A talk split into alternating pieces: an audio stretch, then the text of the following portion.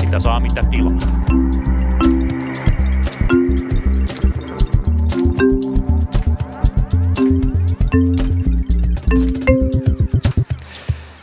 Tervetuloa Punakulmaan.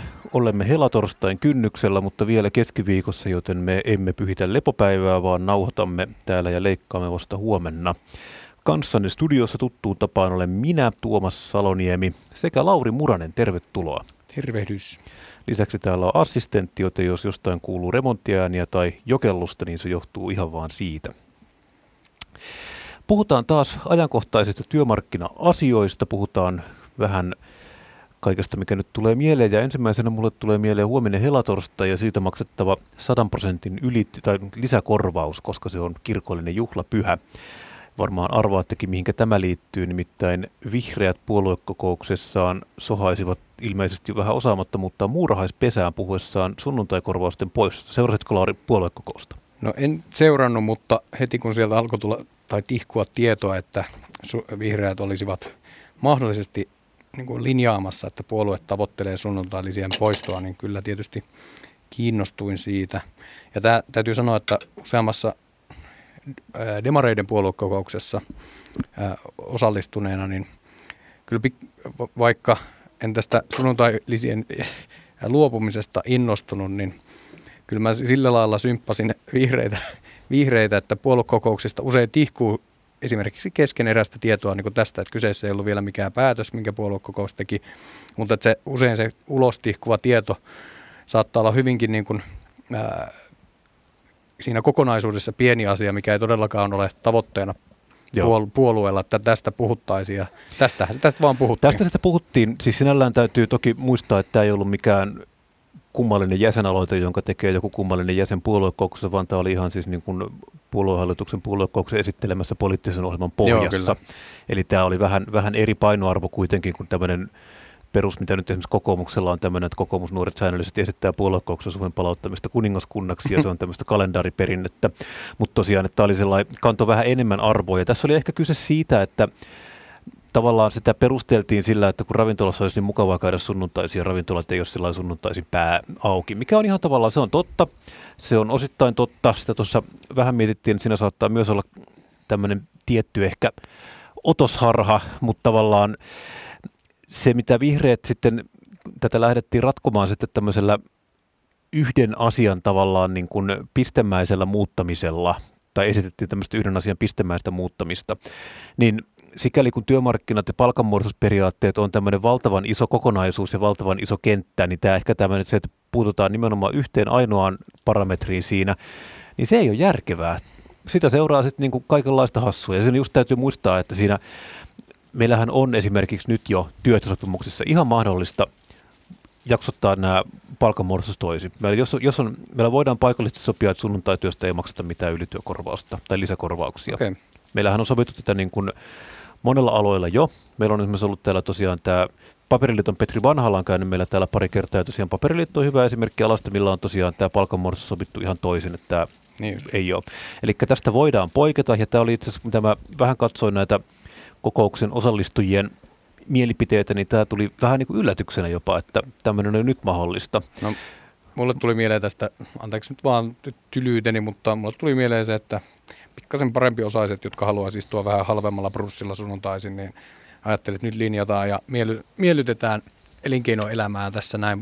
Tämä on varmaan niin kuin asia, mikä, mikä niin kuin tosi usein tulee esille, että sunnuntaisin ravintolot olisivat useammin auki, jos ei tarvitsisi maksaa tuplapalkkaa.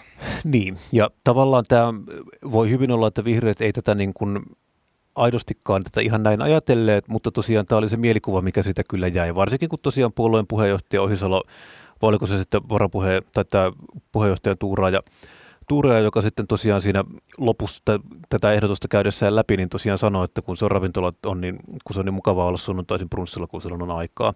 Että tavallaan tämä nyt oli vähän niin kuin omia tekosia se, että oli paitsi niin kuin tyhmä ehdotus, niin myös viestintäkatastrofi, niin tästä ei kyllä pääse pakoon.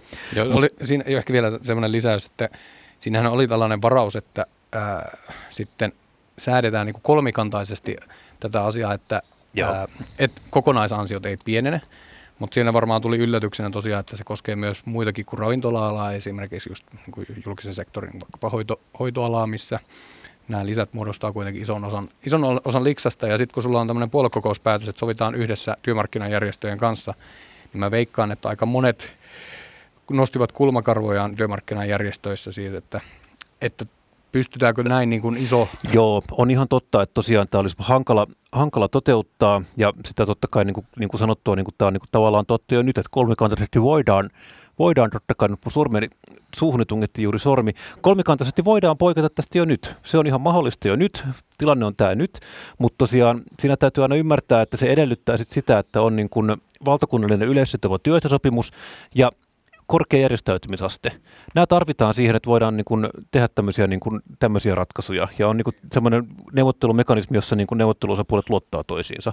Jos näitä ei ole, niin sitten tämä ei ole mahdollista. Sitten ei kannata lähteä lainsäädännöllisesti ottaa yhtä ainoata palikkaa irti sieltä ja, ja sit sitä ei kuitenkaan noin. saa sinne sitä leivottua sitten sitä hyvitystä sisään kuin mitenkään. Ihan varmasti ei saa. Ja siinä on juuri siis se, että noi, tota, kun, kun siinä on hirveän monta, jos mietitään jotain niin kuin kahvilatyöntekijää tai paperimiestä tai ihmistä, joka ei ole minkään työsopimuksen piirissä, koska sillä alalla ei ole tessiä, niin ne on kaikki hirveän eri asemassa. Mm. Ja näiden kaikkien asema vaihtuu sitten niinku villisti sen mukaan, että jos tämmöinen yksi ainoa palikka otetaan sitä pois, niin tämä sitten, niinku, että ei, ei, niinku, ei näitä näin tehdä. Ja tässä ehkä juuri tuli vähän sillä esiin sitten tämmöinen niinku vihreiden työmarkkinavalmistelu ohuus, että, että ei ollut kukaan vaan niinku miettinyt, että tämä vaikuttaa tosi monella tavalla tosi erilaisiin ihmisiin että niin kuin tämä pääsee tosiaan läpi, läpi niin kuin ihan puoluehallituksen esityksenä poliittiseksi ohjelmaksi niin kuin tämä koko setti. Jos tämä vielä tota, mietin, että kun monet huomasivat vaikka Twitterissä, monet kokoomuslaiset komppasivat vihreitä, että hieno, hieno tärkeä aloite, lisää, lisää markkinataloutta Suomen työmarkkinoille. Kenenkään ei ole pakko tehdä töitä sunnuntaisia ja niin poispäin. Nytkään, mutta joka tapauksessa rupesi kiinnostaa se, että onko kokoomuksella, kun tämä kuitenkin on, koskettaa niin, tämä koskettaa kuitenkin niin monia suomalaisia työntekijöitä tämä sunnuntai-lisä, mm ja tosiaan muitakin kuin ravintola-alalla, niin kokoomuksessa, onkohan siellä niin kuin virallisena tavoitteena sunnuntailisistä poistuvaa? Oliko tämä tällaista puhetta vaan, jolla, jolla vähän niin kuin laitettiin lisää pökkyä pesään, mutta, mutta ei uskalla laittaa omaa persettä niin siihen Niin mahdollista. Ja siis kyllähän tämä on ollut vihreässä niin kuin keskustelussa tavallaan hirveän pitkään, mutta se on tosiaan puolue, joka on niin kuin monessa suhteessa, totta kai kuten kaikki puolueet, niin siellä on niin kuin muutama tämmöinen ideologinen idefix, eli mm. esimerkiksi juuri tämä perustulo, mikä on asia, mitä kannattaa kyllä selvittää, ja sitten on niin kuin juuri tämä sellainen, tämä sunnuntai on ollut asia, mikä on ollut keskustelussa jo pitkään, mm. ja, mutta tosiaan, että sitten niin kuin, että puolue ei selkeästi ole tavallaan sillä kummaltakaan, siis ei työnantaja tai työntekijäpuolelta niin kuin ajatellut tätä asiaa sitten loppuun asti. No se tosiaan tämä aloite hylättiin, se mitä muuta sieltä sitten käteen jäi oli, että siellä kannabiksen puolueen ohjelmaan leivottiin kannabiksen dekriminalisaatio, mikä on varmaan asia, mikä, mistä juuri itse asiassa muutama viikko sitten kansalaisaloite meni kiville, mutta mikä nyt varmaan Suomessa tapahtuu kuitenkin ennemmin tai myöhemmin, ennemmin tai myöhemmin varmaan kymmenen vuoden sisällä. Joo, kyllä. Mutta tosiaan, ja se mikä vielä täytyy joku Twitterissä hieman ilkeämielisesti huomautti, että ottaa huomioon, että vihreän puolueen jäsenistä puolet on viestintäsuunnittelijoita, niin se on jännä, kun aina käy sillä tavalla, että media ymmärtää väärin nämä aloitteet. Joo, kyllä. Et, et. Mutta tosiaan se siitä. Mennään vielä vähäksi aikaa muihin työmarkkina-asioihin, nimittäin satuitko katsomaan, että kuntalalla on rytinä käynnissä? Joo, kyllä. Siellä nyt äh, hylättiin tämä äh, sovit, sovinto, sovittelulautakunnan vai äh, asiamiehen, mikä esitys nyt olikaan. Lautakunnan, joo. Lautakunnan esi, esitys tämän työriidan avaamiseksi, josta toki jo sote Teho ja Super sanoutuivat irti jo aikaisemmin joitain viikkoja sitten, mutta nyt tämä kaikkien muidenkin kunta työntekijöiden osalta meni kiville. Ja tässä tietysti sehän, se varmaan on tietyllä tavalla ymmärrettävää, että tässä tulee kesä, kesä lähenee ja esimerkiksi nyt vaikka nyt opettajat, jos menisivät kesällä lakkoon, niin tietynlainen paine sen niin kuin sovun aikaan mm. saamiseksi ää, vähenee. Ja mä luulen, että tämä nyt menee sellaiselle kytevälle niin kuin autopilotille tämä työriita, työriita ää, kesän ajaksi ja sitten siihen palataan sitten uudella vimmalla taas, kun lomat on lusittu. Näin, joo, tosiaan siinä nyt on täysin ennennäkemätön tilanne tosiaan, ja tämä, tosiaan tämä kuviohan kulki siis sillä tavalla, että nämä, tässä on niin työn, työn tekijäpuolella on niin käytännössä kaksi blokkia, eli siellä on nämä sote jäsenet, eli hoitajat, ja sitten on kaikki muut, ja kaikki muut olisivat olleet valmiit hyväksymään tämän sovittelulautakunnan esityksen, mutta sitten sote, sotejärjestöt sitten eivät tähän lähteneet. Ja tästä sitten seurasi tämmöinen niin tupla- tai kuittitilanne, että tosiaan nämä muut puolueet tai muut, muut osapuolet sitten ei kuitenkaan halua tilannetta, jossa niin kuin hoitajat sais kiristettyä itselleen niin kuin vielä paremman diilin kuin tämä sovittelulautakunta oli, jos ne nyt ottaisi tavallaan tämän sovittelulautakunnan diilin ja he jää sitten niin kuin odottaa sitä tavallaan hoitajien päänavausta. Ja tämä on niin kuin, tästä nyt aiheutuu sitten aika paljon kitkaa myös tälle työntekijäpuolelle, eli siellä nyt on niin kuin käytetty hyvin kovasanaista keskustelua Hesarin, Hesarissa siitä, että mitä, kuka nyt on, niin kuin, kuka on se paskajätkä tässä. Musta Pekka. Musta Pekka, joo. Ja siis kyllähän tämä tilanne on siis semmoinen, että en kyllä keksi ihan, että miten toi nyt sitten niin kuin varsinaisesti ratkaistaisi tuosta. Eli siinä nyt tosiaan on sitten pakko, pakko tavallaan käydä näitä neuvotteluita koko, koko porukalla nyt sitten uudestaan. Ja tota, hoitajat ei ole ollenkaan tullut alaspäin näistä vaatimuksistaan, eli siellä on tosiaan edelleen, jos kiinnostaa mitä he haluavat, niin muutama viikko sitten oli Ralf Sundin haastattelu, mikä kannattaa kuunnella siinä Tehyn pääekonomisti Ralf Sund kertoo heidän neuvottelutavoitteistaan, mutta siis lisää liksaa tosiaan, ja se on mielenkiintoista. Tämähän nyt meni vielä sillä tavalla, että tässä puhutaan paikallisesta sopimisesta, niin muutama näistä sairaanhoitopiireistä oli jo vähän sillä peloissaan tässä tilanteesta ja yritti sopia paikallisesti sitten sikäläisen ammattiliiton kanssa, eli tosiaan mennä sinne alatasolle neuvottelemaan paikallista diiliä. Ja tämä nyt sitten ei käynyt sitten kuntatyönantajille, mutta se on kiinnostanut itse asiassa pitkään, että mitä varten nämä hoitajat ei sitten rupea kerta kaikkiaan vaan niin kuin neuvottelemaan ihan niin kuin yks, yksinä, itsettäisesti niin kuin paikallisesti, koska niillä on sit, nyt, nyt niillä on kyllä niin kuin tavallaan valtti siihen, että ne voisi vivuttaa sitä ihan hullun lailla sitä hommaa heidän omaksi edukseen? No, niin kuin sanoit, tämä ei tästä varmasti tule niin kuin laantumaan. Joo. Ehdotan, että palaamme tähän niin kuin yksityiskohtaisemmin jonkun heikäläisen kanssa, asiantuntijan kanssa, niin saavat avata asiat, avata asiaa sitten ajan kanssa. Joo, se voisi olla tosiaan hyvä. Ja siinä tosiaan yritimme jo tähän lähetykseen saada Tapio Bäriholmia, joka tuntee työmarkkinat, niin kertomaan näistä vähän, mutta teknistä ongelmien takia, takia Tapiota ei saatu tähän lähetykseen kytkettyä, mutta hän varmaan tulee, tulee myöhemmin kyllä sitten kertomaan, kertomaan siitä, että mikä tämän tavallaan niin kuin historialliset taustat on. Tämähän on kiinnostava varsinkin hoitajaliitot on tosiaan ollut tämmöisissä isommissa niin kunta, kuntakentän murroksissa aika monta kertaa. Eli tosiaan niin kuin on ollut puhetta, niin 27 oli viimeistä tämmöinen, niin kuin, mistä tosiaan he sai niin kuin pompsautettua koko kuntakentän ansiokehitys sitten ylöspäin. Ja sitten tosiaan niin kuin Tapio Berihon muisteli, että 80-luvun alussa oli viimeinen hoitajalakko, mikä myös, missä myös tapahtui sama asia, että siellä tosiaan koko kuntakenttä meni sitten niin eteenpäin.